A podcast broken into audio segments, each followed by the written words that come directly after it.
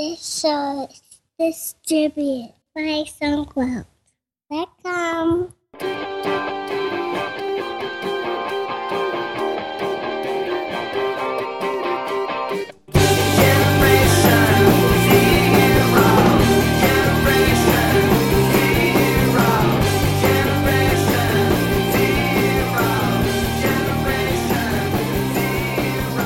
Welcome to episode 225 of TechZing, hosted by myself, Justin Vincent, and Jason Roberts.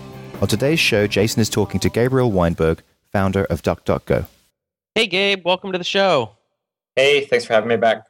It's been a while. I just looked on our uh, our on our history of, of episodes, and we interviewed you for the first time on September fifteenth, two thousand ten, which was that's like ancient times in startup world. and then again, we did a follow up in on April eleventh, two thousand twelve, which I guess isn't that long ago. So it's even less than a year ago. But it sounds like a lot has happened. I mean, every time I look up, it's uh, you know you guys are are growing and growing. So, um, but before we get into that, I was wondering if if if you wouldn't mind just like giving us a quick uh, recap of DuckDuckGo because I, I don't. I mean, some of our listeners maybe well, don't really know the story, and I can't expect them to go back to you know 200 episodes ago. Yes, sure. Okay, so um, I started DuckDuckGo, which is a general search engine, um, back at the end of 2007. So it's been a long time now. I've been at it for about five years. Um, and originally just focused on um, some product things before I launched that I thought was interesting spam and instant answers. And then we launched at the end of 2008 um, and kind of slowly took off from there. It was still self uh, funded and a, a, solo founder um, and evolved the thesis of the company, which was kind of focus on things that Google can't copy very easily for generally not technical reasons, but for business, legal, cultural, company culture, that kind of stuff. And those uh, focuses have been um, the two original ones, spam and instant answers, and then we uh, added privacy and just a cleaner, um, different user experience. Um, and then at the end of 2011, so uh, when we talked, uh, we, I think in April we talked about this a decent amount. We raised our first round of funding from Union Square Ventures um, out of New York, and we're in Pennsylvania. And then over this past year, we've turned more into a standard startup company, I guess. I, we have a, a bunch of employees now. We have an office, although we're we're uh, about half virtual still, and um, that's about it. That's a quick recap. I guess. Yeah, yeah that's enough for everyone to kind of understand the context of all the stuff I'd like to cover today. So, um, one of the most recent articles you've written um, was called Orders of Magnitude, and we've talked about that in the show a um, a while back. And the idea being that every time you you go from one order of magnitude uh, to another, everything breaks, and from technology to business to marketing. And I wanted to you know, maybe ask if you could go through that in some detail because I think that was a really important lesson. Yeah. So um, the order of magnitude refers to a 10x uh, growth, mm-hmm. um, and that's kind of the argument I was making is like a 2x growth. I think people generally think about that. How do we double? I think that's good for short term thinking, but a 10x growth is something where at least one thing in the company usually breaks, like you said. Um, and so thinking about how do you get the 10x growth and what would happen when you do um, is a useful exercise. Um, and that, that's kind of how I like to think. And so the, the core metric that, which I talked about in the post that we use is this metric of direct searches per day, people coming to um, DuckDuckGo, real humans, and searching for things. Um, so that metric has grown um, about four and a half times orders of magnitude from the beginning. And each one of those um, you know represented kind of a shift in in everything that we've done. And you know now we're at another point where we're looking okay how are we going to grow again? And everything that's worked in the past isn't necessarily going to work to do that and so we're at that stage again where we're reevaluating yeah so it looked like uh, at least in your article you said you went from 1000 searches a month after the launch settled down, and that you're now at 50 million searches a month, or at least when you wrote the article, which I think was about a month or so ago. Is that is that right? Yeah, that's that's absolutely right. Yeah, that seems pretty pretty big growth. so I mean, it's over a long period of time, right? but, but yeah, um, that was four years. Four years. Okay, one thousand to fifty million.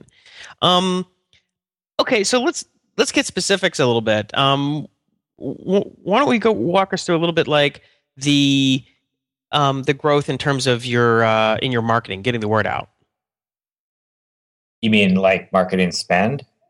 Yeah, yeah. Like, so when you first started DuckDuckGo, I mean, what was it like a show hacker news kind of thing? I mean, I, I can't remember for first interview. Yep, that was our that was my initial kind of soft launch uh, was uh, show hacker news. Right. And how did that how did that evolve over time? I mean, obviously, you there's only show, so many show hacker news as you can do. Yeah, right. So okay, so there were different over different periods of that, and, and kind of relates to the orders of magnitude. There were different major driving factors. Um, so at the very beginning, um, we got uh, right. That was the very beginning. It was like show hacker news. Then the next level after that was I, I experimented with um, with some a little bit of paid advertising. You know, uh, doing buying search engine on Google. Mhm. Um, we did SEO, which which helped for a while. We ranked highly for new search engine, um, and we did and we had some content long tail SEO in there. Um, so that that drove a, a, a bit of the initial bit, and then right after that, exactly. Oh. Content long, you know, long tail content stuff. Like, oh, if you maybe give a quick explanation of what you did. Yeah, so we had, um, or, you know, or I had indexed Wikipedia as part of, um, you know, making instant answers. And one of the things that I did was took their category pages and turn them into content pages on DuckDuckGo. So if you search for like Simpsons characters, you'll get a list of the Simpsons characters. And to make that a bit different than just the Wikipedia page, I took the abstracts and picture from all the different um, articles that were listed in that category and put them all on one page and alphabetized. You click around it a bit, um, and they they made pretty nice pages. And so I That manually for for all of these. These were not manual. No, I automated. I was automated. It was part of the uh, you know the the script processing for Wikipedia. That's pretty a specific thing. I mean, a Wikipedia page is not necessarily like a, you know, is not annotated with like semantic markup or something, right? I mean, how how do you parse all these pages and not have to write a specialized script for every page or category? There's a lot of code we have to process Wikipedia. It- it- it's not a it's not a simple endeavor. Um, for that reason, it's not very semantically marked up. Okay. Uh, but but there are a lot of uh, 80% 80 20 type of things you can do to get pretty far pretty quickly um, and then there are a ton of edge cases that we've kind of solved over the years um, how many pages did you do initially? all of wikipedia um, Eh, all- wow. yeah they, they have a dump and um, you know I, I just processed the whole dump so whatever was in there and then there were there were lots of things that we threw out because there's tons of articles in wikipedia that just for various reasons you don't want to showcase um, but these these category pages ended up being in- initially pretty good for user acquisition because there there are entities that are searched a lot, but they're a, a general Wikipedia page it has tons of SEO already. It's hard to get ranked for that. But the category page has multiple entities on it, and so uh, people may be searching for the category topic or two topics at once, and they ended up ranking pretty highly. And so uh, we, we I got initial traffic from that a decent amount. Um, and then I'm, I'm trying to recreate history here. So the the stage after that, I think we got a lot from initially from uh, Stumble Upon. Um, we did pretty well in there, um, and and that. Go ahead. I'm, I'm a little clear about is it like you create these content pages for Wikipedia categories. Now, those are because on, the DuckDuckGo site. I mean, how does this show on the DuckDuckGo, site? Those aren't just things that you search through if someone searches for Simpsons characters. I mean, or, or how do, how does that become part of some you know Google search engine result or, or, or, or rank within the Google search engine results. Right. So once I realized, and this doesn't exist anymore, because this was back in uh, 2009. Um, once I realized these were getting indexed, and you know, people liked them, and were learning about our search engine because of it, um, I made a whole um, static structure for these pages, and there was a browse and a sitemap so Google could index it. Because um, Google doesn't want to index; it's against their terms to index search results. Okay. Um, and so it can't be dynamic pages. So I, I made a whole static section for it. Okay. Um, and it, and it worked pretty well. Interesting. Okay, so you so you kind of gamed the system just a little bit in order to to get the results. I mean, how what did that take you from? Like you had a thousand a month to to what after that? Was that an order of magnitude for you? Yeah, probably uh, SEO alone. Um, probably took us. Yeah, I'm not, I'm not exactly sure because I didn't chart it that closely. Um, but I would I would guess that it brought in about that number of people, um, or probably more than that. By the way, I don't mean that in a pejorative sense. I say you gamed the system. I just meant you kind of worked the loophole or whatever you. Took oh yeah, I'm all about those things. I mean, I think those are the if you can find underutilized strategies in any um, customer acquisition channel, I think that's the way to go. I mean, it's almost by definition. Right. Yeah. Right. And um, okay, so and, and so the next step, the the because I, I know I keep interrupting you, but I, I just want to make sure that we don't gloss over some you know interesting stories and also like important lessons. So what what what was the next sort of stage for you? So my my general thesis for how to approach this has become it wasn't at the time, but has become to kind of brainstorm all the different uh, channels, uh, and there's about twenty of them, and try to figure out um, which are the most promising now, test a few in parallel, and then if you can find one that is actually returning value, then really focus hard on it and discover all these kind of hidden strategies like the like the SEO example. Um, when you say tw- there are 20 different strategies, um, vertical being words, another one might be long, like you said, um, content marketing. What are some of the other strategies that that are generally applicable? Um, sales, BD, uh, non search engine marketing, like uh, Reddit, say, um, affiliate uh, models, um, something I call engineering as marketing. So, like uh, building complementary uh, tools, free tools that then kind of relate to your product in some way. Mm-hmm. Um, and, and, there's more, you know, like email marketing, um, another good vertical. Um, there, I've been maintaining a list of these, um, right? But I, I think it's I, I, think it's good to go through all of them because um, you don't know where you're going to find the best, um, you know, growth strategy, especially because you're generally biased because you don't really know about all these verticals very much. So the act of going and thinking about them can uncover things that you systematically going and think about them would uncover things that you wouldn't get from just kind of doing what your gut says.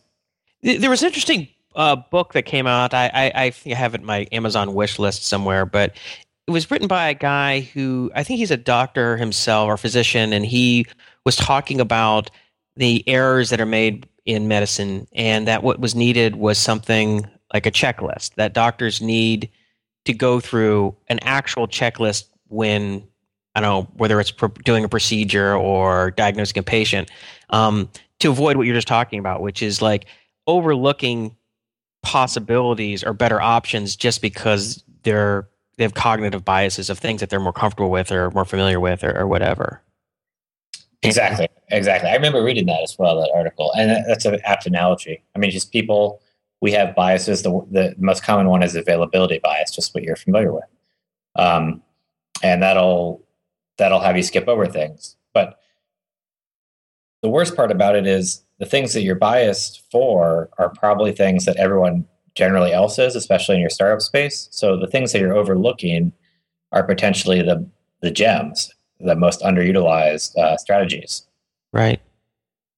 Right. And um, what were what were some of the when you've done that? I mean, have when you've gone through this list, if you keep this list, which by the way reminds me of another list. I was just reading an art, an interview in Wired with uh, Larry Page, and he says he keeps a top ten list of things that are broken with all these different sort of product categories that he continually goes over. so it kind of reminds a similar thing, I guess, right? You main, main, you know maintain a list, and when you're maintaining this list and going over it, are there are there times or do you have any good examples where there was things that you just kept kind of avoiding in, in, your normal thinking pattern, but then when you went through the list, it just we're just like, all right, I got to try this because I'm I'm just skipping over number seven every time, and then and then end up working out for you. Right. So our um, at the beginning of 2011, we did a a billboard, um, which which was kind of one of those things. You know, uh, people are kind of in, in online startup land think doing offline ads is just generally kind of crazy. right. But but that worked out really well, um, and it, and it ended up being because you go through this brainstorming strategy. It's it ended up being not a big buy or expensive buy of 20 billboards. I just did one billboard and then used it to to get national press on it. Um, and that tactic ended up essentially doubling our user base at the time. Wow. So it's like that was sort of like an example. Of these sort of unorthodox methods are like asymmetric warfare. You know, it's like you do the unpredictable things, or at least the things that people aren't used to doing, and they can have surprising results. I guess. Yeah, I mean, I, that's kind of related back to your orders of magnitude question. That it, it speaks to that because when you're at certain levels of growth, certain things won't move the needle for you. So if, if we repeated that billboard today and got the same amount of success, it wouldn't do much for us because going from the 1 million to 2 million, which is about what happened at that time, um, we'd go from 50 to 51 now and it would be almost meaningless. Not meaningless, but it wouldn't have right. the same percentage effect at all. You got to do something different. I mean, it, it kind of reminds me of the of the um, thinking patterns with the venture capitalists have with sort of replacing the founding entrepreneurs with managers who run bigger companies. And I imagine one of the benefits of that, at least from the thinking of the VCs, is in addition to things like adult supervision and all that kind of stuff, but it's the these guys know how to think about it at the next scale. Like, so if you're used to thinking of a 20 person startup or a 50 person startup, you really can't think in terms of a 500 or a 1,000 person startup. You just think about things in the wrong way. I mean, do you think, have you found yourself struggling with that as DuckDuckGo grows, where you're like thinking of it in, of the company or what it does in certain at certain stages, and you just takes a while to adapt your mind to think about it as a bigger problem. Yeah, I mean exactly, and and that and that is the point of that post was to um, and this other post we wrote called "Moving the Needle," which I constantly overuse this phrase now, but but I um I think to combat that you have to actively think about are you still doing things that aren't moving the needle um, and so to for myself, that's what I continually do now is say, okay, these things that we're doing that worked for us even six months ago may not be working now, so we should reevaluate them.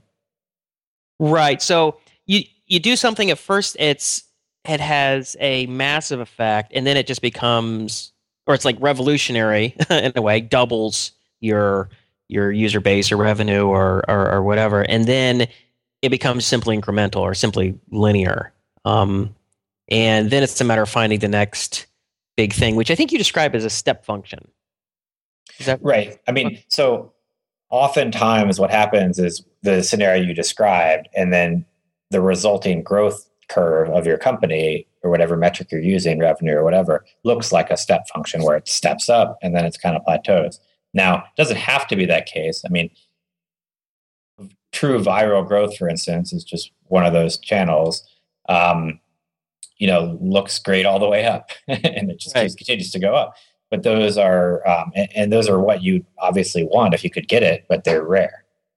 Right, and that's something you talk a lot about in general, which is like how do you find your next step up, your next step function, or whatever.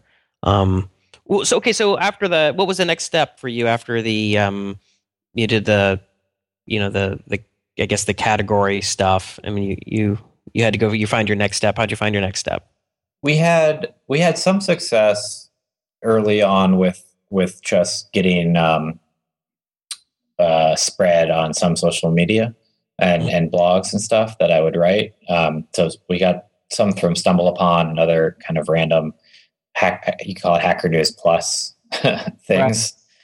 Right. Um, the Hacker News strategy, which is try and hit something that's going to hit big on Hacker on um, Reddit or Hacker News or something like that, and get you fifty thousand, you know, hits or something. And exactly. Make- and I was a very early advertiser on Reddit, um, one of the first, and so that that actually was good for us at the time.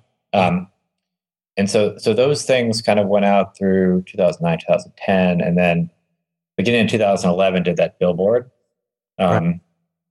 and then uh, put out two microsites which you could call in the content marketing uh, channel mm-hmm. um, which had a similar kind of doubling effect um, they both resonated a lot kind of went viral had a good call to action and and, and, and worked really well um, and then that brings us to kind of the beginning of eh, so so in addition to all that we had a background rate of organic growth okay. which is obviously great to have which is um, people which is just basically people telling other people that duckduckgo is great and that ha- that kind of happening on its own. Yeah and, and that is it is great because like viral even though it doesn't go exponential it, it scales with your user base. So right. that's continued. Even as we've gotten bigger we we still have that rate. Um, and one of the things I keep coming back to on the team, we haven't really cracked it, is you know, can we do anything to empower people to to to give them tools to share it easier, or more, or or something without you know impacting the product. So you, um, could, you could almost think about like that organic growth is like the money you have in the bank and the interest rate you're getting on that money. And your step functions is like your is like your income. Like you go out and you make a big sale or you land a big consulting contract you make a big chunk of cash and then you put it in the bank and you just hope that you know, you know if you have a lower low viral growth then you might have a one or two or three percent return. If you have a massive you know viral growth and it's you know obviously like you invest in some kind of high frequency trading firm or something Right. Yeah. No, I think that's a good analogy. Right. And we, so I'd love to just increase our interest rate just a little bit because right. it makes a big difference when you have some big numbers. Um, but we're still still struggling with that. And then, and so the final stage has been the last year. Our story has really been, um, besides the organic growth, which has been constant, is press driven. So we got a, a lot of mainstream press over the last year, and that really kind of jumped up our our user base. Um, to the level that it is now, which has been relatively stagnant the last you know six months or so. Um, really interesting, actually, because I remember reading or, or listening to an interview with one of the founder, the CEO of um, was it Meebo? Remember that like web based chat yep. program? And he was talking. Seth, I think is his name. I can't remember his last name was Seth, and uh, he was talking about how he was interviewed on it was like MSNBC or CNN or something or CNBC, I think it was, and it made no difference to his user base. It was just a complete zero because I don't know for whatever reason it was the wrong demographic. Maybe because people weren't sitting there at their computer when the interview was going on. They're like, "Oh, hey, I'm going to bring this up." You know, they're watching TV, which means they're you know in a different mode. Um, so that's curious. You're saying that like so if you get interviewed.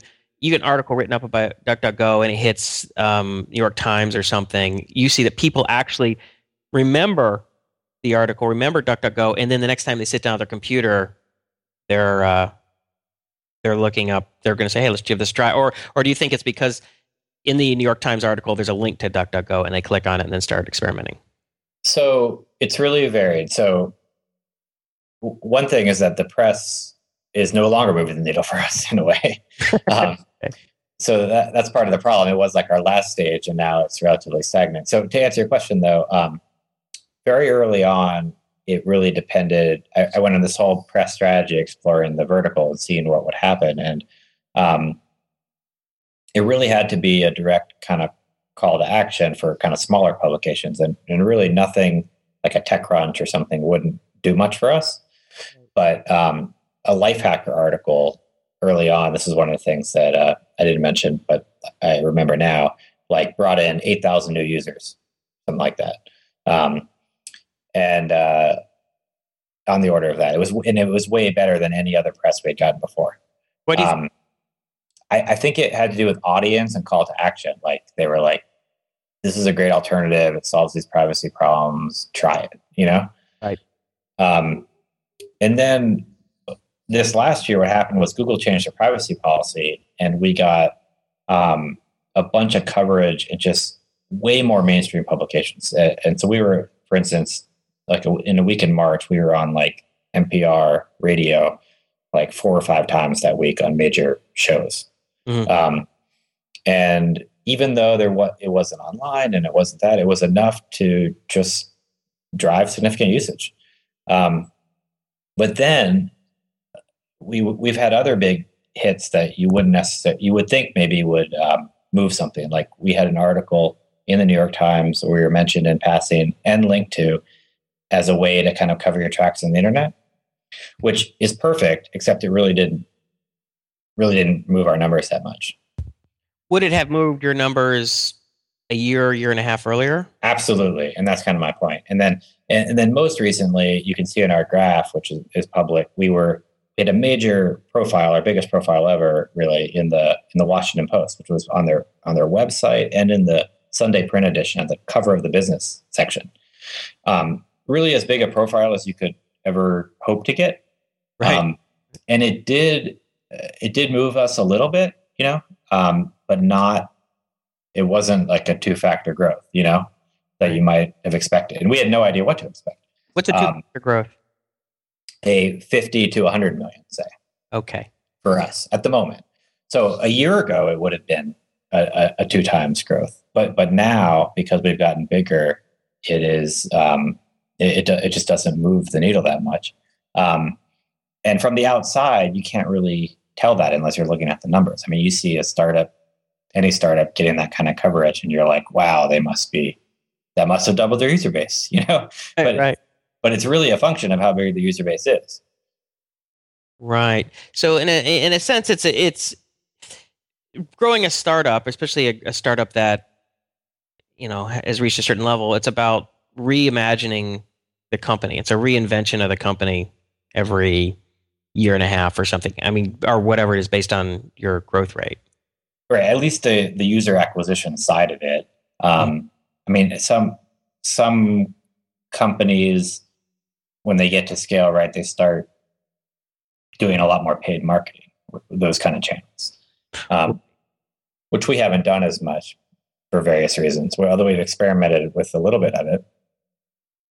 And that would be the kind of stuff like paid search results on Google, or what kind of paid marketing are you, are you thinking of?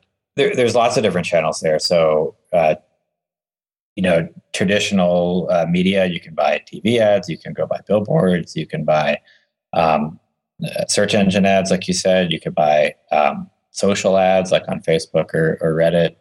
Um, there's a whole array of, of things. You could you know you could buy ads on radio. You could make an infomercial.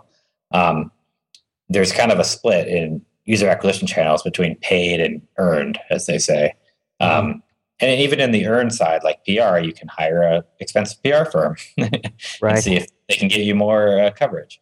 Um, but but there are more options like that as a bigger company because you generally have more revenue or funding to, to spend on that. Right, right. So where are you at now? I mean, you know, what's the what's the I mean, what is there anything that's working for you now, or are you kind of at a point where the stuff that was working a year ago or six months ago is kind of petering out, and you have to come up with a whole new set of strategies? Yeah, we're at this come up with a whole new set of strategies um, phase, um, mm-hmm. and so we're experimenting with different things. And um, I, I still think that there's some way to empower people who care about alternative search engines and privacy in general to to spread us and other things more, um, and try to figure that out. Um, but but we're yeah we're trying we're, we're in this brainstorming stage of all these different verticals again, seeing what we can come up with.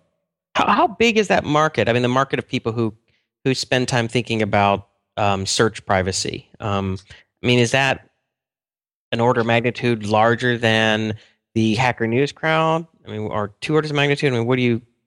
Because that, my, my my first thought would be, well, maybe that would just be like you know a million people or two million people, in which case, you know, and a lot of those people you may already have. Um, but it may, maybe I'm wrong about that. What, what, are, what are your thoughts on that? Well, there's a couple answers to that. One is you look at things like AdBlock Plus or, or extensions like that. They have you know active user bases of like 15 million. Okay. Uh, and so they're an order of magnitude greater than us and two of Hacker News, right? Right. Um, and th- those are existing user bases. And then I, I think that from eh, from our own evidence and kind of things we see externally, um, the more people get educated on various privacy issues, and this is the key part that has never been happened before, and they have a easy thing to do to switch that doesn't involve sacrifice. Um, Right. They're they're willing to do so. Uh, it's, it's it's almost kind of a no brainer. Um, and that story is largely independent of us in a way because it's it's dependent on the media and other things educating the public. Right. But over the past two years, that's happened a lot more, and we're seeing more and more of that. So, to the extent that that wave kind of exists, we'd like to be part of it. Um, but also, the existing people who understand already about this stuff, like the people who have AdBlock Plus installed, um, is is much larger than us. Yeah, I mean, that seems like that it that is an, a wave going on, and you hear that said a lot in in the, in the sort of startup world, which is that you you're you if if possible you want to get on a trend of some kind, you know, and you see a lot of companies that were successful because they came out with a product and it just happened to be the right product at the right time based on various trends, and it seems like you know, this is something I, I'd like maybe get some your thoughts on is the the trend of towards privacy or the, or the feeling that that people are getting that they're being exploited in some way or another, or that the privacy is being invaded, um, uh, and without them knowing about it. I mean, um, w- what do you think? What what are what are the aspects of that trend in your mind? Well, so I, you know, committed for us not to store or collect or share personal information, you know, before this kind of even was a trend um, back in 2009. And, you know, I did it because I thought it was creepy, essentially. Um, um, and then for a sub reason that I didn't want to be handing over uh, personal information to, to law enforcement and other kind of entities like that. Um, but since then, I think it's been real. I mean, the tech industry has consolidated to a few big players who are generally getting as much data on people as they can to monetize them in various products that weren't their core product initially. So Google can make tons of money, and they still make the vast majority of their money off of um, search ads, but they're which you, where you don't need a lot of profile information, but um, to monetize YouTube and Gmail and those things, you know, they need robust profiles of people. Um, and you're seeing the same thing on the other big tech companies. And that data is vast, and I think it's starting to creep people up. Um, Yeah. and I, I think that's legitimate. Yeah. Well, it seems like there's two. There's there's sort of two concerns, and it seems like people are wor- some people are worried about corporations invading their privacy, the the Facebooks and of the world knowing everything about your friends and what you like, and and selling that so that so that ultimately you're just going to be annoyed to death by other people marketing at you. And then there's the and then there's people who are concerned about you know um, excessive reach of the government. You know the NSA. You know, there's been a lot of whistleblowers have come out and said, "Look, the NSA is sweeping up everything, everything anyone is doing." It's been of articles in Wired and and um, other mainstream, um, you know, journals where they're saying this is this is real, man. and so it, it's like you know they both seem legitimate concerns for different reasons. Um, and there's others too. I mean, we um, talk about a more kind of arcane, but I think just as pernicious reality of bubbling. You know, the fact that you're because all this data is profiled you, you see more and more of what you agree with and less opposing viewpoints. Right. Um, yeah, it's an article about that. I think what you wrote about, or you were quoted. I can't remember. You and I were pinging back and forth in that like what, about six months ago. What was that about? Um, I don't recall, but we, we've done a lot on this area. You know, we, we have a microsite on it. We made a video about it um, uh, related to the election. Um, and, and I think it's a serious problem that resonates with people, although it's a little harder to go mainstream because you have to explain it. Um, and that's always a difficulty. And, and there's other areas too, like um, the history of companies that have gotten hacked and their personal information has got out and then sold. Is pretty vast. And so if you could, I mean, my basic argument is is it doesn't really matter what reason you have for protecting your privacy. If you could switch to something where it is protected without sacrifice it just seems like that's a no-brainer. Right yeah so you have corporations invading your privacy you have you know law enforcement overreach and you have um, uh, hack being hacked or being uh, identity thieves and things like that and then you also have like and, and those seem like those are all three major uh, things to be to consider. Um, and then the fourth, I guess, which you which you brought up was the being stuck in a bubble, which is that you you know you're you're sort of fooling yourself because everything you read is an echo chamber, and you don't you don't really have any of your beliefs or what you believe to be. That's the extreme version, but but yeah, yeah. Um, so so yeah. Now, have you seen much uh, i mean what what has been the change over the past four or five years since you've been you know building duckduckgo in, in that trend? I mean in terms of mainstream coverage and, and maybe the tone or, or depth of the articles. It has been kind of a steady increased beat um, with some spikes on uh, with ver- uh, on various news events you know so google changed their privacy policy all sorts of facebook stuff um, uh, have spiked it. But even without those spikes, there's been a general kind of uptick over time in it. And, you know, I credit, although I'm not, I haven't traced it scientifically, but I credit the Wall Street Journal um, with a lot of it. Um, in 2010, they started this uh, what they know area where they do, you know, I don't know what you call it, first level journalism or something on um, ferreting out and, and, creating these stories. They're actually one of the only publications that has a full time. I think they have two now, full time programmers just to make help make them make these stories. Um, right? Isn't that one of the guys? The guy does uh, Jeremy Ashkenas, the guy who does, or is he at New York Times? The guy Backbone underscore CoffeeScript guy. I don't know. Um, I, he might be Times yeah. actually. I, I think about it. They do a lot of the visualization stuff, but yes, um, Times has visualization. These guys at, at, Wall Street Journal, I don't know their names because I interact with the um, reporters mainly, um, but they, um, you know, they they're just focused on on privacy. Right. Yeah, well, that's interesting thing. So, so what you're saying is, if if you could quantify that trend into a stock, you'd probably invest in it. In fact, you yes, yes, exactly. It'd be a good investment. Um, which also speaks badly to the to the situation, right? There wouldn't be articles about it and a growing concern about it if the situation wasn't probably deteriorating in different ways. I mean, getting yeah. More- I mean, people. I mean, there's people on both sides of that, right? So people think that a lot of it is you know FUD, fear, uncertainty, and doubt. I, am on the other side. I think it's legitimate, and that is a it is a uh, data point that's legitimate. Not there wouldn't be all these real reporters covering it if they didn't think it was legitimate. Okay, so so let's say I'm a skeptic and I'm like, ah, you know, I'm not doing anything wrong, so that like I don't care if the NSA or FBI or Homeland Security or whoever is like sucking down my web searches and transcribe my my Skype calls because they would just bore them to sleep.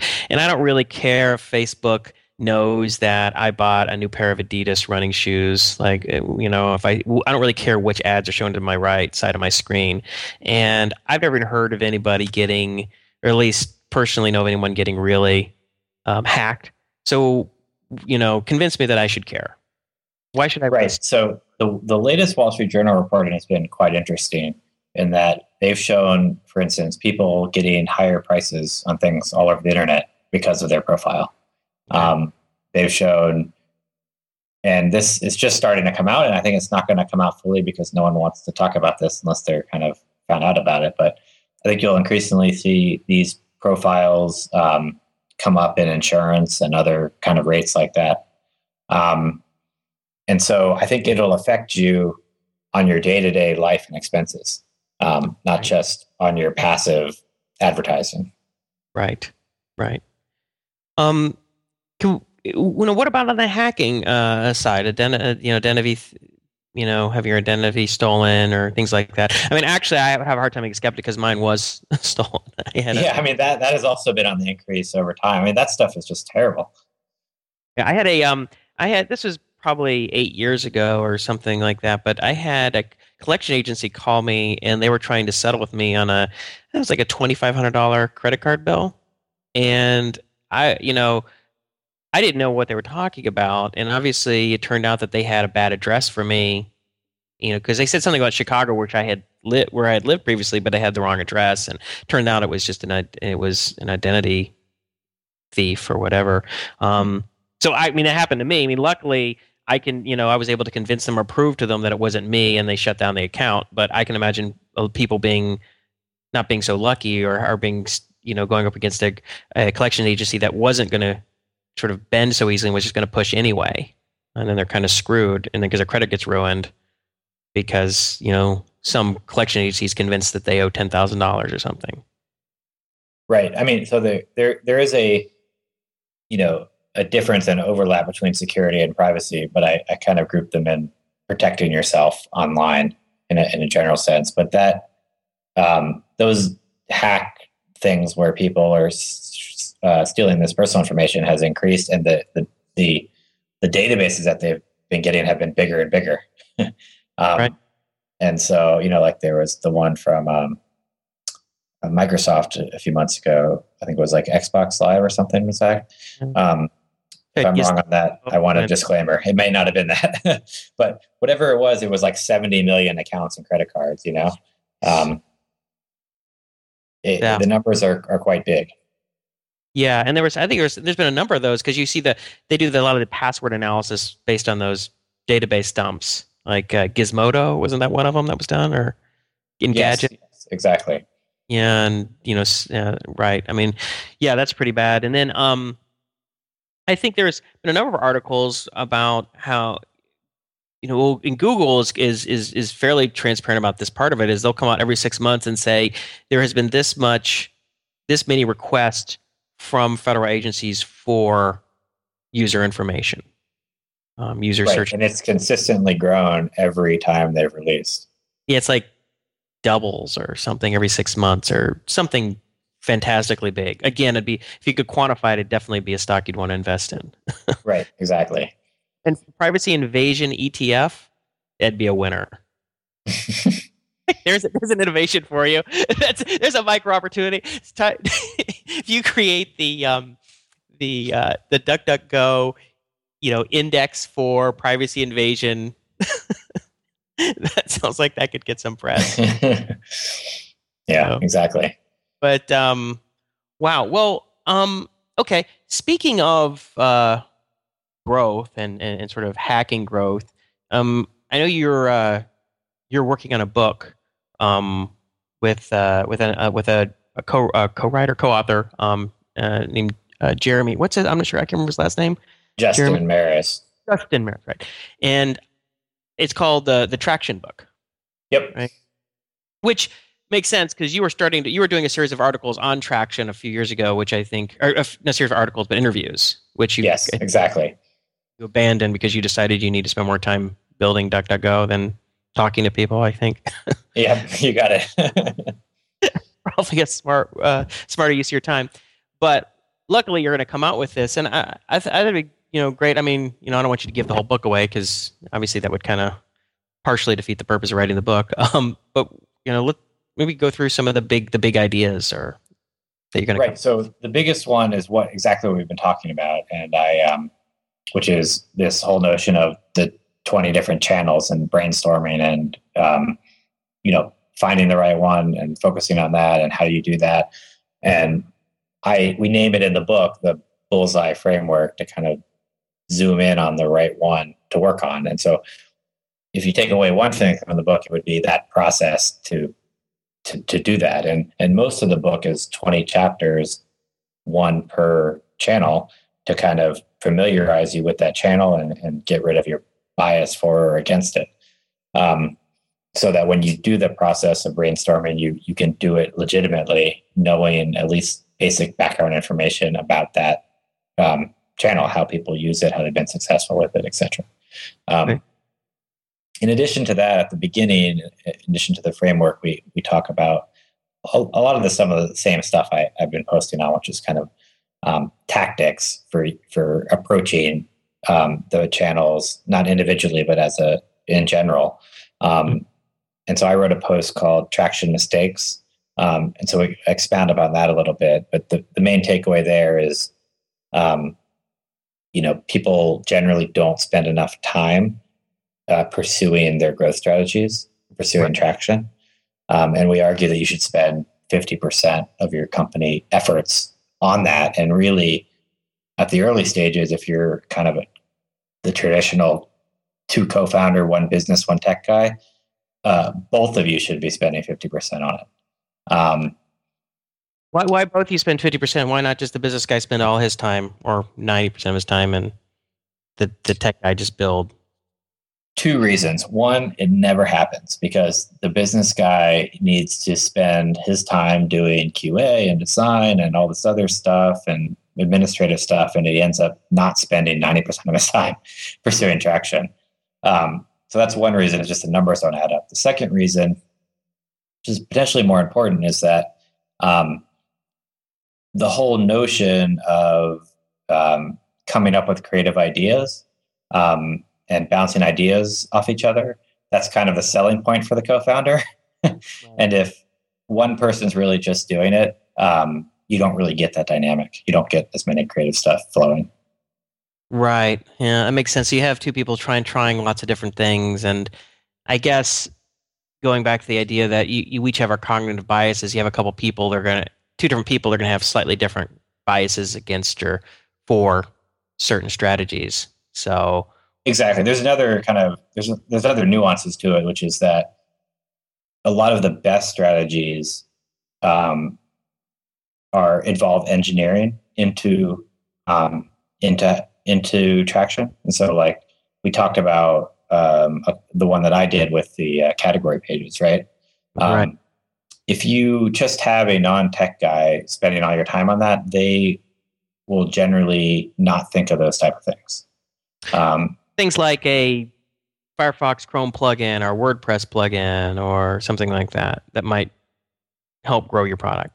Right, or even more kind of w- within that, uh, they, they might scope that out, but they won't figure out the technical tactic that really makes that a 10 times success instead of a two times success.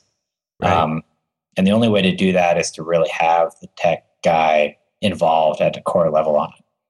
Sorry to jump in here, but what's an example of a technical tactic? So an example is um, the, the the one I mentioned um, for creating those category pages. It needed script processing to do so, but there's other great examples. So um, in this whole vertical of engineering as marketing, creating uh, like uh, calculators that are kind of related to your product, but not core to your product that bring in new users in kind of the inbound marketing way. HubSpot is the classical example of this. They created marketing grader and website grader. Um, and those things still drive most of their growth. Um, we actually did one early on that I, I forgot, which was um, a karma widget I don't know if you remember that. Vaguely. What was the karma widget? It, it, was it. You could put it on your website. It was. Um, it showed you how many points you had on Hacker News and followers on Twitter, and it was kind of an embed. But at the bottom of it, it said like sponsored by DuckDuckGo and a new search engine, and it helped us um, rank highly for a new search engine at the time. We got to rank number one for it because of that widget. Right. Right.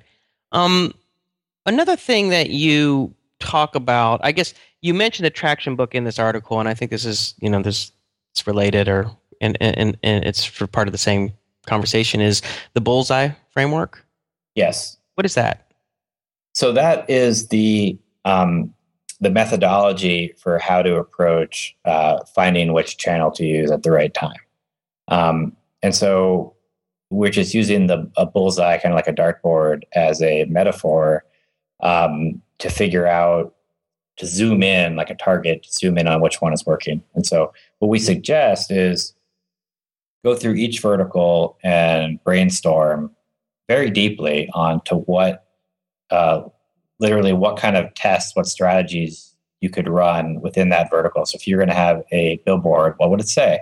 Uh, where would you put it? Um, if you're going to advertise on Google, you know, what kind of keywords would you use? So try to scope how excited these ideas seem within each channel. Um, and ideally, that would also relate back not to just your brainstorming, but to interviews you do with other founders in your space and other things you see competitors doing successfully or unsuccessfully. Um, so you end up with this kind of massive list of uh, relatively cheap tests or marketing ideas you can run in each vertical. Um, which the exercise in and of itself is kind of valuable because it helps you hone your messaging or, or think about messaging. Um, but then once you do that, we say go through that list and try to okay sort them out into three categories. Which ones seem which ones are you really excited about? Seem like they really could move the needle. Which ones are you kind of meh on, and which ones kind of seem like long shots. So then you have right. these three buckets, um, and then we want you to go back and think more critically about them and kind of hit the ones, especially the ones in the that you were excited about, into uh, try to make th- pick the best three. Um, you might have had five or six in that um, area, um, and then once you do that, then actually pursue those three in parallel and run tests where you can identify things like, okay, how much does it cost to acquire customers with these this vertical right now? um, how useful are those customers? Are they sticky? Whatnot? Um, and assuming you were successful um, and one of those is a clear kind of winner then really go down the path of focusing on that vertical which in my opinion um, means becoming a world-class expert at it. You know uncover these little strategies that no one's figured out about. Um, and uh, wring as much traction as you can out about it until you start to plateau and then you start the process all over again based on what you learned. And if, if when you go down that cheap parallel testing, if if none of them end up being very successful, go back and start the brainstorming process over. Not fully over, but use what you just learned and try to tweak your original ideas and reset which three to focus on next.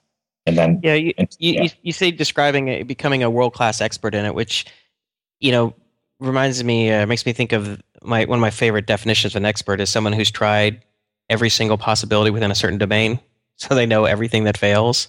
Exactly. it's like That's exactly what I mean. Exactly.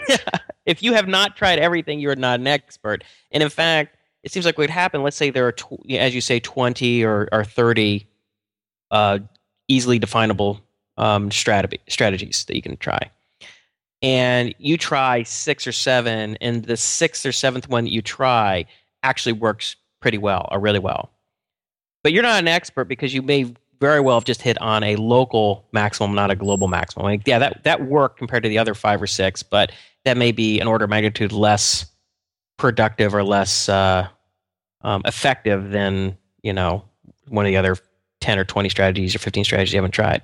Um, is that is that something you know that you emphasize about ex- being a little bit exhaustive?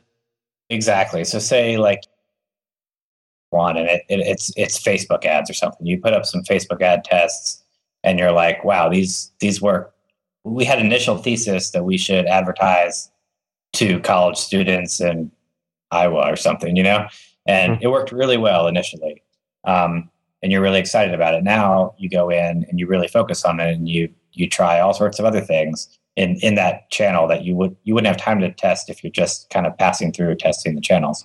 You you make you know 40 landing pages and you know you try all sorts of other targeting and and, and you you go and see if you can uncover uh, that next jump you were talking about. And if you can't maybe you then go back and move on but maybe but you actually really focus on it to become that expert.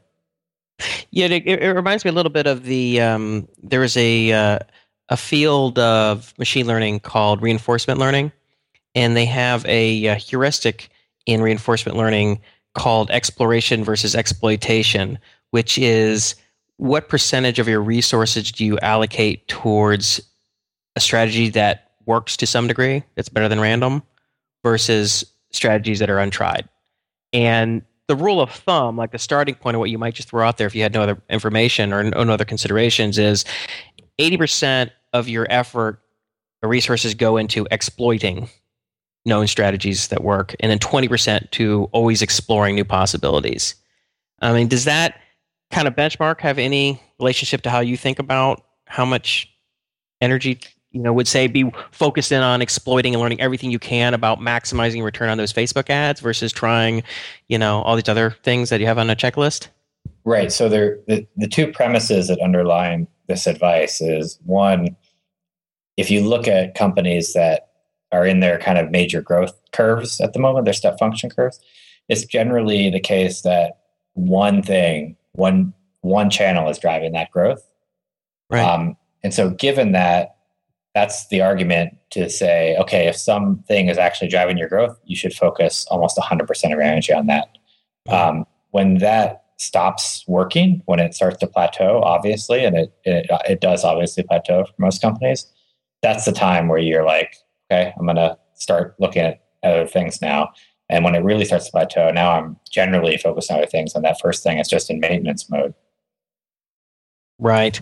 So, what would your so then what would I mean? It, it seems to me that you kind of want to diversify your portfolio a little bit. Like if you focused all your energy on one thing and then it just comes into a dead stop, then you're kind of starting from scratch. Then if you kind of had some experiments going on in different areas, not only might you have some learning momentum, but you also have a little bit of psychological resilience. So if something dies, you're not like, oh crap, we're screwed, like freak out.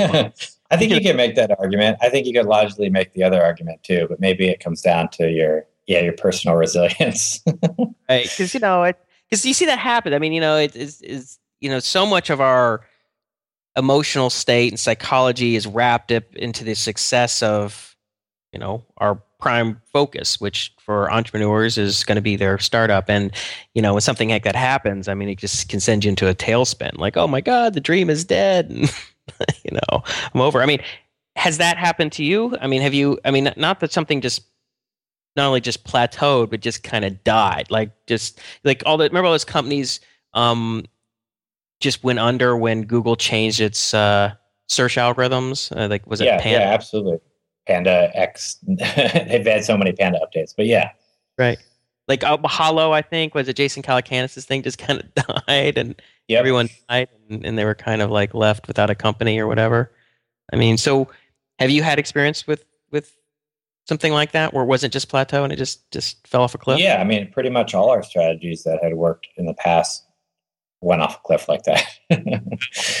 What's your uh, reaction? Uh, my reaction is, I mean, so I guess the distinction was is that our site is pretty sticky. So when it's not like people are passing through and so the business doesn't just die you know we have our user base and they use it spread it on their own to some degree yeah money um, right that whole thing money. yeah we have money in the bank and it, it just um, maybe that's the distinction right if you're running a business that's very transactional where you don't have an engaged user base if you lose your channel you really do go to zero right um, but you know we go through long periods where we have no inbound, um, you know, or I mean, no like, no big press hitter or, or extrinsic sent new users getting sent to us, right? Um, and it doesn't. Maybe it's just we're used to it, but it doesn't um, impact us that much. Right, right. So I want to ask you uh, another thing about the book. So um, your uh, your your co-author is, uh, I'm sorry, is Jeremy, right? You said Jeremy? Justin. Step back, Justin. I should be able to remember that name. so Justin, and Justin is only 22, right? Yes, might be 23 or 24. I'm not exactly sure. Except the website I looked earlier it was 22, so that's that's pretty young. so, you know, okay, as as a skeptic, I mean, what what what would he know that I that that could help me as a as a 22 year old? I mean, is it right. that he's doing research? Is he kind of like acting as sort of like your grad student uh, to, to you being the professor? Like he does a lot of the hardcore research and and and legwork, or does he has he had enough experience that you think he legitimately knows a lot at this point? He does have some good experience. Um, he worked with AppSumo for a while now, mm, okay. um, which has done all these different courses and other things about this subject. Um, and he's run his own startup out of school um, and then worked at another startup that got sold. Um, so it, some of that was through college. So he actually does have some experience to bear on it. But um, it's like, is it Indiana Jones's fa- famous line? It's not the years, it's the mileage. Yeah, right. But if you want to just uh, focus on my experience, you can do that. Um, he part of the the problem, like you said, is I interviewed all these people and just didn't have time to continue um, and and transcribe and consolidate it in the way that I I wanted. And so um, he came along and was was super interested to do that. And so he went on and did you know way more interviews than I did uh, with, with all the people that I wanted to do. And so I helped facilitate get those interviews going. He recorded them all. Um, and then we talk about it and um, and proceed. And and so I it turns out great. I mean, it's been a good um, partnership. Yeah, that, well, that sounds great because you have limited time. You need definitely needed somebody to. Right. Uh, without him, the, the book would not be written at all. All right. So, all right. Well, all right. I guess I have two different lines of questioning I want to follow here. So let me try and bookmark bookmark this mentally. So okay, the first line would be okay. So let's let's compare the need for a co-author versus the need for a co-founder. So why is it that you were able to build DuckDuckGo without a co-founder and be as successful as you've been, but in another sense you felt like you needed a, a co-author for a book, which of course is several orders of magnitude less involved than say building a startup of, of DuckDuckGo's magnitude? Because I'm running DuckDuckGo. I guess that's the answer. yeah. No, I mean, if I wasn't doing this, I mean, the book would have been out uh, three years ago and I would have done it by myself. okay. That was the obvious answer. Okay. I was hoping that would segue into this a little better, but let me give this a second shot then. Okay. So. the, I want to hear some of your thoughts on the whole solo founder co-founder argument. I mean, it's it's because and I know we've talked about this in past interviews, but I think it's worth covering again because it's it's something that seems to have sort of solidified as best practice almost that you know you you know if you're doing some little th- tiny thing on the side then yeah you can do it by yourself you're building an iphone app that you're going to try and make a thousand dollars a month on maybe or build some WordPress plugins or whatever, sure you can you can do it by yourself. But if you're going to do anything legitimate that anyone's going to care about, then you're going to need at least one co-founder. Um, obviously, that's completely not the case with you. And do you think that the theory of having or the best the, the advice of having a co-founder is just a context dependent thing that it really just depends on who you are and the resources you have available or, or what are your thoughts on that I do. I do. I think that there are um, a, couple things at play. Um, and it's weird saying some of this because, um, you know, I, I was one, right? But I do think that it's clear that lots of other people besides me have been successful being a solo co-founder. I mean, a solo founder. Um, but I do think it requires a certain personality, and it's not right for everyone. Um, and that explains why there was a lot, why you don't see it as much, right? Um, you need a little more in your personality to be able to do it. And so I think the general advice for having a co-founder is probably apt, but it's it's not required for everyone if you are within that personality type. The right. the other nuance is um, there's a great post by Mark Suster about equity and co-founders, and and his point was that you know you can be a solo founder for a little bit and still end up with most of the equity if you get something started and de-risk it a bit. So say you go out for six months and spend 10 grand of your own money and validate a bunch of assumptions and make an initial prototype and then show a little initial traction and then hire a co-founder or maybe not hire i don't know what the right word is get a co-founder but not a traditional 50-50 split co-founder maybe like an 80-20 um, right. And I think that is kind of a middle ground, uh, very nice path for people. Right. Because it seems like there are people who want to get started, but they get stuck because they don't have a COVID. They feel like they're supposed to have one.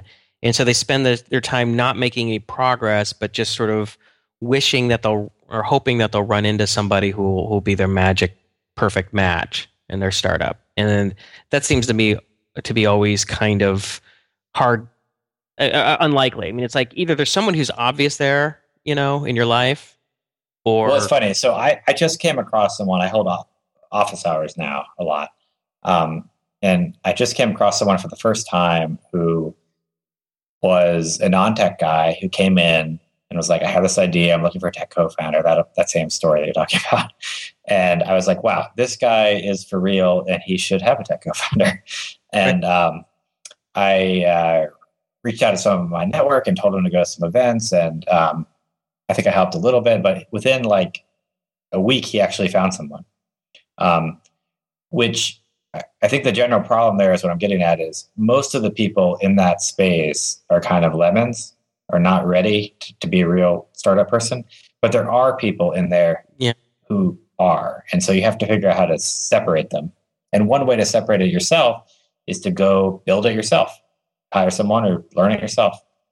So, what about your the the idea of outsourcing development for the first phase of the company? So, like building the prototype or the rough version one or whatever. Because I've I've seen companies do that. I mean, I've seen it on the small scale. I, I remember doing this um, a while back. We've talked about in the show. I did um, with a buddy of mine. We did like an open office hours at this co-working space, and all these companies came in to ask us questions. And a few of them that had gotten pretty far had actually outsourced the development. They hired a development firm or hired a developer or whatever. And getting to the point like you're talking about of like, you know, where you sort of de-risked the initial um, concept and you've kind of gotten a little bit of traction. Um, and I've also seen on the bigger scale where companies have actually gotten funding and then hired entire development shops to, to work for them. I mean, what do you what do you think about that? I mean, I kind of think of whatever works. I mean, if your back is against the wall and you get something done, that's fine. Um, I mean, generally, I think from like an investor point of view, I wouldn't want to fund a company that is a tech company that doesn't have a tech co-founder. But Right. If it was, if you got started and you hired a firm and now the tech co-founder is coming in and he's going to throw it out or he's going to make it work or whatever, then I'm fine with that. So I think it's a good strategy. And there, there are a bunch of development shops and there's one in Philly that that specialize in that particular area. You know, helping you build your prototype in a way that doesn't suck, right? that you won't won't necessarily have to completely throw out later. Yeah, I mean, it seems like that's not a bad way for a non-technical um, entrepreneur to sort of get some traction or get, get sort of prove themselves that they're not just you know just you know BSing and you know having you know you know they actually they actually can make something they can they actually can execute. Exactly. You know? There's other ways too. I mean, you could um, like people like to make PowerPoints. I wouldn't suggest that, but you can actually make real high quality design mock-ups and hire a designer you know in a similar way and not actually build the whole thing but at least then you you're showing the person you're talking to that you have an eye for design right and have, have thought, thought through some of the the key things such as an idea at that point Yeah, kind of seeing is believing thing. You know, people see something even if it's not fully functioning, they get it, as opposed to you just waving your hands in the air. exactly So I um a couple more things I wanted to to, to go over with you. It, one is uh, you know you still write blog posts, um, which I always find very insightful, but I, I imagine they don't really help the growth of DuckDuckGo. I mean, wh- why do you uh, why do you spend time writing them at this at this stage? You're right, right. They have zero impact on the growth. Um, I have a, a post actually called Why I Blog, um, which is going to be better than what I'm going to say here. so if you're su- super interested, you should go check that out. But I mean, the basic answer is um, I do it for myself um, to think through things that I want to kind of solidify the thinking of um, and and just the process of writing the pose and you know the threat of an audience. Um, and, and the comments that come back are great too. Um, that whole process i just find does more than just me thinking about it in my head or even a conversation with someone you know actually writing down the argument in a way that you're you're trying to tell people just i've never found anything else like it Right. So I mean, so for for for for people who are trying to say build up an audience or create some help create some traction for their their startup or product or whatever, then you know, so you have, they have two good reasons to blog. I mean, it's probably other reasons that I'm sure that people would come up with, just self satisfaction or whatever. But you know, um, so but for you, even just this one is is more than enough to just to it makes the time worth it, regardless of its lack of uh, direct impact. Yeah, I mean, blog is another channel that we didn't talk about. It's one of the twenty. Um, I, I, I personally think it's a, it's almost wide open still. It's a very underutilized um, channel and strategy, and there's been good examples of companies that, um, like OKCupid, that had major growth strategies because of their blog and put in um, significant effort into it. Um, and actually, that's another good example of, uh, of engineering technical time on a non-technical thing. It was the like the OKCupid blog. A lot of their posts took like intense data analysis to to, to make, um, but then they were awesome as a result. Yeah, do you think it's underutilized? Because you, you hear people. I mean, that's obviously very common advice, which is start a blog. You know, day one, start a blog. Just like you know, create a get a landing page, get an email list, start a blog, start blogging. Do you, do you think it's wide open because people know the advice, they just don't do it, or they just don't do it well enough? It's wide open because it takes six months minimum to build an audience of consistent posting. In the first four months, you're just talking into a complete vacuum, and it seems like you're going nowhere. And and that amount of day in day out, you know, negativity or or not feeling like getting anywhere is too much for most people. Although it seems like with um, Hacker News and Reddit that even if you don't have a, a regular audience, if you write something that's really good, you can get the, you could spike that growth. That, that you can get something that hits a front page and you get five or ten or twenty thousand views. Absolutely. I mean, I, I, think that's great. Although to some, I mean, so I I like to think positively, and so I agree with that. To some, once they get that spike and they put out the next post, and then it gets like 100 views right. that that contrast is too much for people they just have to understand that it's it's not gonna everyone isn't gonna be a super hit that you're just gonna have to knock some out and uh, some are gonna hit it and some are not yeah um so oh, another thing i want to uh, to ask you about i, I sent you an um i sent you a link before the show about a uh, some it's a new product come up by the I think Washington Post called Truth Teller, and the idea of Truth Teller is that they're going to have a real time fact checking program, an automated fact checking program that I guess is going to transcribe um, or interpret the the audio from say an interview or a debate or whatever, and then you'll have real time in fact checking on that. So like if someone says, "Well, my new policy or is going to create or, this new change is going to create 500,000 jobs, or this is going to add this to the GDP, or whatever. It'll say that's not true, or that's true, or whatever. Um, and, and, the reason I want to ask you about it is because I, th- I was I was reading another article about DuckDuckGo where they and it was talking about how you have, you know, all of these structured databases or data feeds that go into DuckDuckGo. It's not just DuckDuckGo just doesn't crawl the web. It actually sort of pulls in all these data sources, diverse data sources, and combines them and synthesizes them, whatever. And with something like, you know, I want to hear a little bit about that, but I'd also like to hear in terms of this sort of truth teller thing, this fact checking thing, which seems like a really cool idea of like real time search, but out of a structured data source. Would would something like that fit into DuckDuckGo? Yeah. So I mean, so I realized maybe you know a year and a half ago that this whole idea of instant answers, things that are better than links. You know, when you search for something uh, that we can put above the links is kind of the future. And the only way for us to compete with that is to open source the whole thing and try to build a community around it where people, you know, want to improve, make these instant answers for could be for a variety of reasons. And so, and, to really push the long tail of that and, you know, we've done that a little bit now. People have made like Lego part plugins and bioinformatics and um, esoteric math things. And so th- I would follow that in, into this, which is, you know, it's not something we would do as the core team, but we would hope that something like that, someone would be like, oh, that's awesome. I want that in my search engine. Um, or the Washington Post themselves when we got bigger and make a plugin for it that surfaces on the right search queries. Right. It seems like a I mean, just because a search engine, in some ways, like you, like you said, is evolving towards an answer engine. you know? Right. Exactly. You know, like we jokingly say, "Ask the Goog," right? Like the Goog is like going to Oz or something. You know, ask the great Oz. Just tell me the answer, and which is of course way more valuable, or at least give me the top answers from the top five oracles in the world or whatever, as opposed to give me you know fifty thousand links to fifty thousand websites that cover it. Um, yeah, and if you think about it, you know, all these startups, thousands of startups in the past few years, all have APIs and generally have interesting data.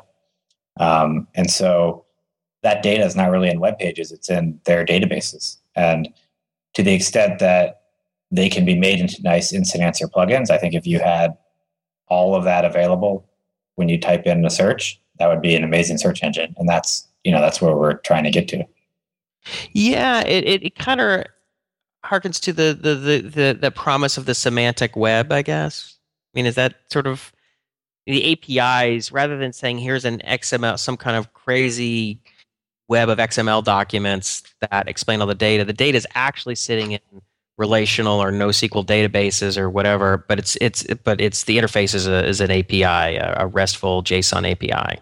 Is that kind of is that our is that the reality of the promise of the semantic web? I mean, right. So I don't know if that is the vision the semantic web people had, but that's the current reality of where the interesting data is, uh, for sure. Right. Well, okay. So what what would be some strategies for making that happen? Like, you know, you. I mean, how how do you get these data? I mean, you have these APIs. A lot of them have APIs, and getting that into DuckDuckGo is that just a matter of you having a big development team and these different developers just write adapters or whatever it takes to get the the API for a particular, you know, I don't know, flights, you know, flight search engine or something, you know, into into DuckDuckGo. Right. So we focused on the on the DuckDuckGo side on the platform for enabling developers to do it really easily, right? Mm-hmm. Um, and so that is ongoing. That turns out to be a relatively complicated problem, but we're we're getting better at Right, we're getting better at that. Um, I, I, think the the DuckDuckGo development team doesn't scale to the amount of data sources that we would want to do, and so I think it has to be the case that we um, engender some kind of development community around these this plugin space. Um, and there's a number of ways we're trying to do that, but I mean, we haven't been super successful yet. So I mean, ideas are welcome. okay, well, look, let me ask you then. Okay, so as a developer, you're talking to me and you say, okay, we have, you know, we have this way of getting this particular data source into DuckDuckGo. I mean, what, what, what, ins- how would you pitch it to me? I mean, what, how would I be incentivized to spending time doing that? I mean, okay, so even if I like you and I like DuckDuckGo, and I mean, why would I spend time doing something like what's what's what's in it for me? right. So there's been three main use cases or you know are, are, convincing points to date on the plugins we've seen. We have about um, maybe a hundred so open source plugins so far. Um, either it's your own API and you want to showcase it. Mm-hmm. Um, so that's one. Uh, a side version of that is you want traffic. You know, it's a way to get some traffic, especially initial traffic to your site. We don't have the most traffic yet. Like our 50 million searches sounds like a lot, but it, when you cut it down to small data sets, it, it ends up being not that much. But over time, we hope that's a bigger component. You know, if, if you could make a, a plugin for Google now, you'd probably do it. um, right. So, so that's one. The second has been, you know, you're a DuckDuckGo user and you really just want to improve the search results for a certain type of search you do a lot. Um, and you want the results to look like this because you think it would be better. Um, you could do that. Um, and a third has been, you know, just like contributing to any open source kind of project. Um, you get um, satisfaction, recognition, attribution. All our plugins, you know, say who it's from. Um, so, so those have been the three main drivers so far. Right. So, doing something that has an API that might be widely used, like sort of a GitHub code search or something, and build that into DuckDuckGo, you might put yourself right at the cross section where you're getting a lot of of um, attribution.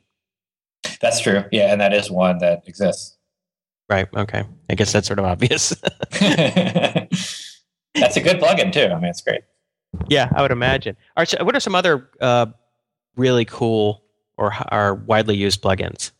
Um, one that was really cool in the sense that the developer um, Arlo spent a lot of time on innovating on the UI, and to the extent that we're going to reuse it for all sorts of other plugins, is um, he made a plugin for Khan Academy. Uh, so you can type in like Khan Math, and it'll it'll showcase the videos, and you put it in a carousel where it's easy to kind of scroll through. And now we're going to use that for all sorts of things, and then it plays the video in line. Um, that one was pretty cool. Um, ones that have surfaced a lot that I like is there's this recipes plugin um, that um, before we had the platform that um, I made with uh, Jeff Miller at Punchfork, who's just been acquired. Um, but I really liked it because one of our early visual, um, very visual uh, instant answers, you know, where we show like pictures of food. And it also, I liked it because it had a very generic trigger. You could just, you could just type in various ingredients like tofu, ginger, and it'll pop up pictures of recipes. Yeah, it seems that this idea of having um, sort of custom plugins for uh, structured data sources, like I said, is the future. Like I, I can imagine where is once you had a enough coverage, um, you know, maybe this is five or ten years out that the actual search results is just like you know as an auxiliary, like the footnotes or you know this is something that's so niche that there really is nothing. So the best we have is a bunch of links for you.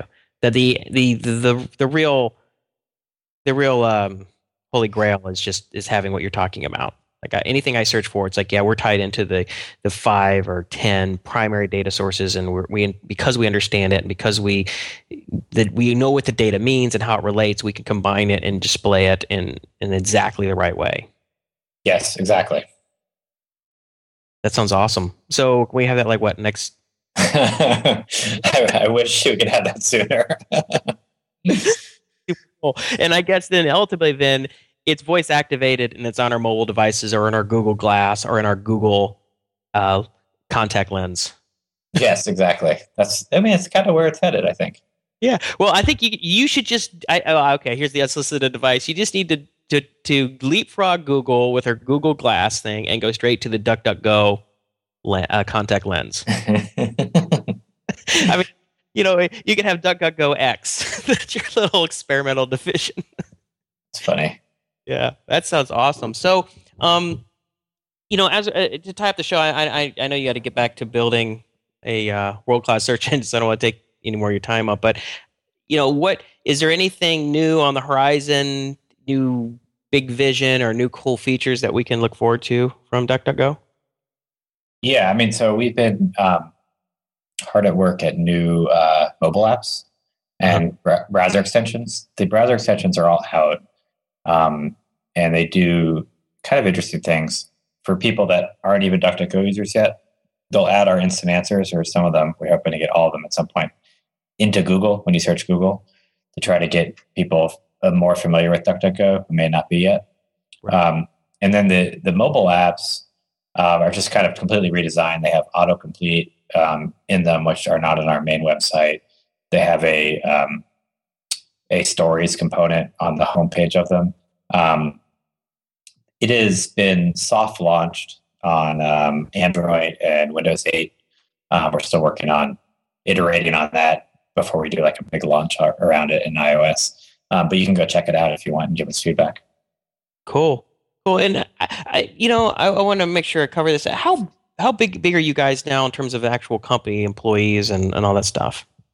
So we're, um, I think we're like eight employee official employees, or maybe between six and eight. But then we have about like um, 10 to 15 part-time people who, who make significant contributions on a monthly basis.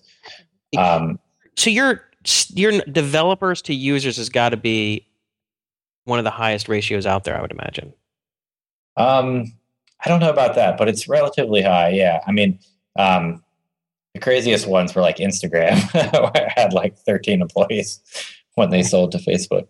Um, but no, it's great. We don't have too many full time people, although we're always looking for um, new people to work with us. Uh, but we've been everyone who's come in has come through our open source um, side or some way from our community.